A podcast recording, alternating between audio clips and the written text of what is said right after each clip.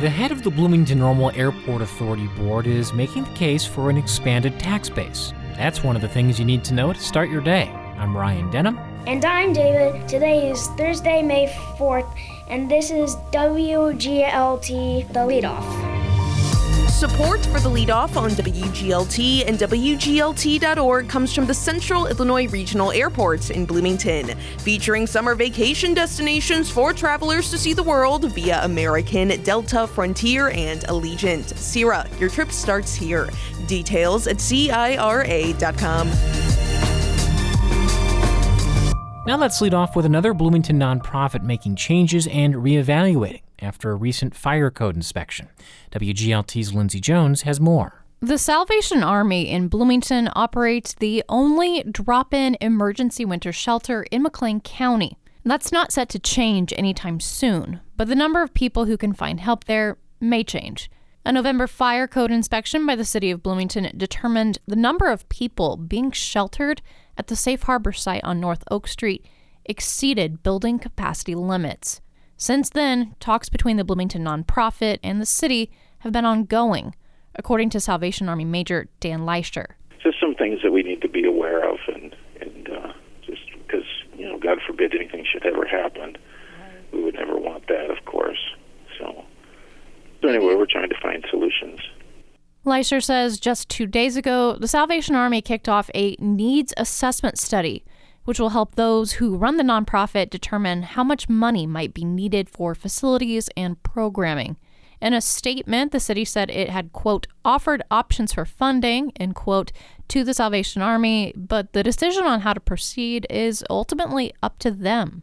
So we have been working with them to try to try to make it work. Leischer says the Salvation Army and other McLean County nonprofits are working together to meet the community's, quote, shelter needs. He emphasizes the Christian charitable organization is not in danger of shutting down.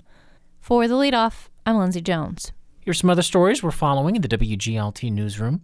A measure in Springfield to crack down on generic drug price gouging is on its way to the Senate after passing the House.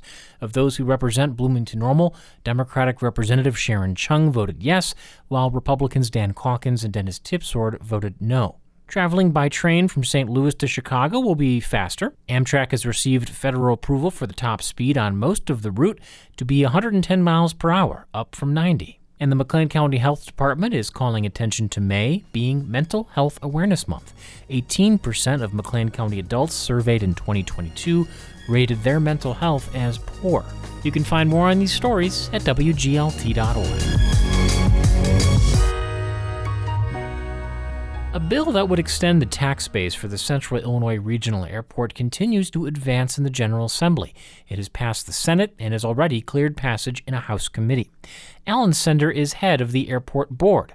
He says taxes would go down for Bloomington Normal residents, and rural residents of McLean County would start paying taxes to the airport. Rural residents make up only a small percentage of the passengers who move through the airport each year.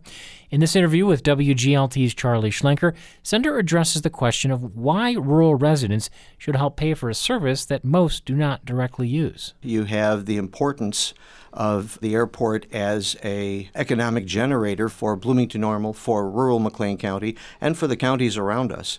When you look at our numbers, fewer than half of the people who board airplanes at the Central Illinois Regional Airport wind up uh, coming from Bloomington, Normal, or McLean County. Part of the argument is the switch in tax base would let the airport respond to significant development opportunities in the future. There's been talk about an industrial park on airport land or, or partly on it. Is that what you're talking about? Really, there are two ultimate rationale for it. Number one is to provide the airport with financial stability in light of the uncertainty of federal funding. And that has never been made more clear than 10 years ago when the, during uh, the uh, federal budget mess that occurred at that point called sequestration, uh, all of the contract towers, such as the one at CIRA, were going to be closed. That same threat exists today and it exists in the legislation that was just passed by the United States House on a very narrow margin to deal with the debt limit.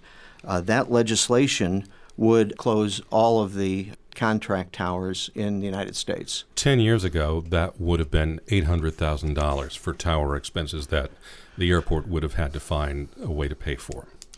What is that number today? Probably close to a million. Okay. The airport raises about 1.1 million with its corporate tax rate, which is 4 cents. So if the tax rate declines by 5 cents and that cut becomes true, you would have to raise it by 4 cents, so almost eliminating the gain for Bloomington normal taxpayers. Yes, we would need additional revenue to keep the control tower open. Once the control tower closed, we would probably, almost certainly, lose all of the air service from the major carriers, the four major carriers that we have now Delta, American, Frontier, and Allegiant. We would lose the, uh, the impact and, and the utilization by FedEx, which is incidentally the largest employer at the Central Illinois Regional Airport. So I'm not going to speculate on what will happen in the future if there is a dramatic opportunity to expand the airport or uh, an industrial park. What the rates would go to, completely subject to guess. Is there any potential economic development project that is part of the thinking of this? Any specific one? We have 700 acres that are developable at the airport. That's a lot of space.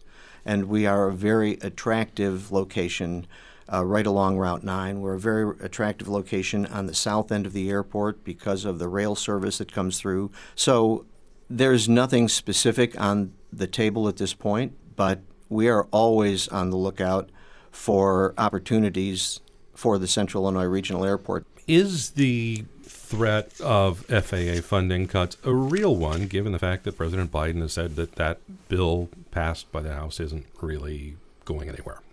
That's speculative.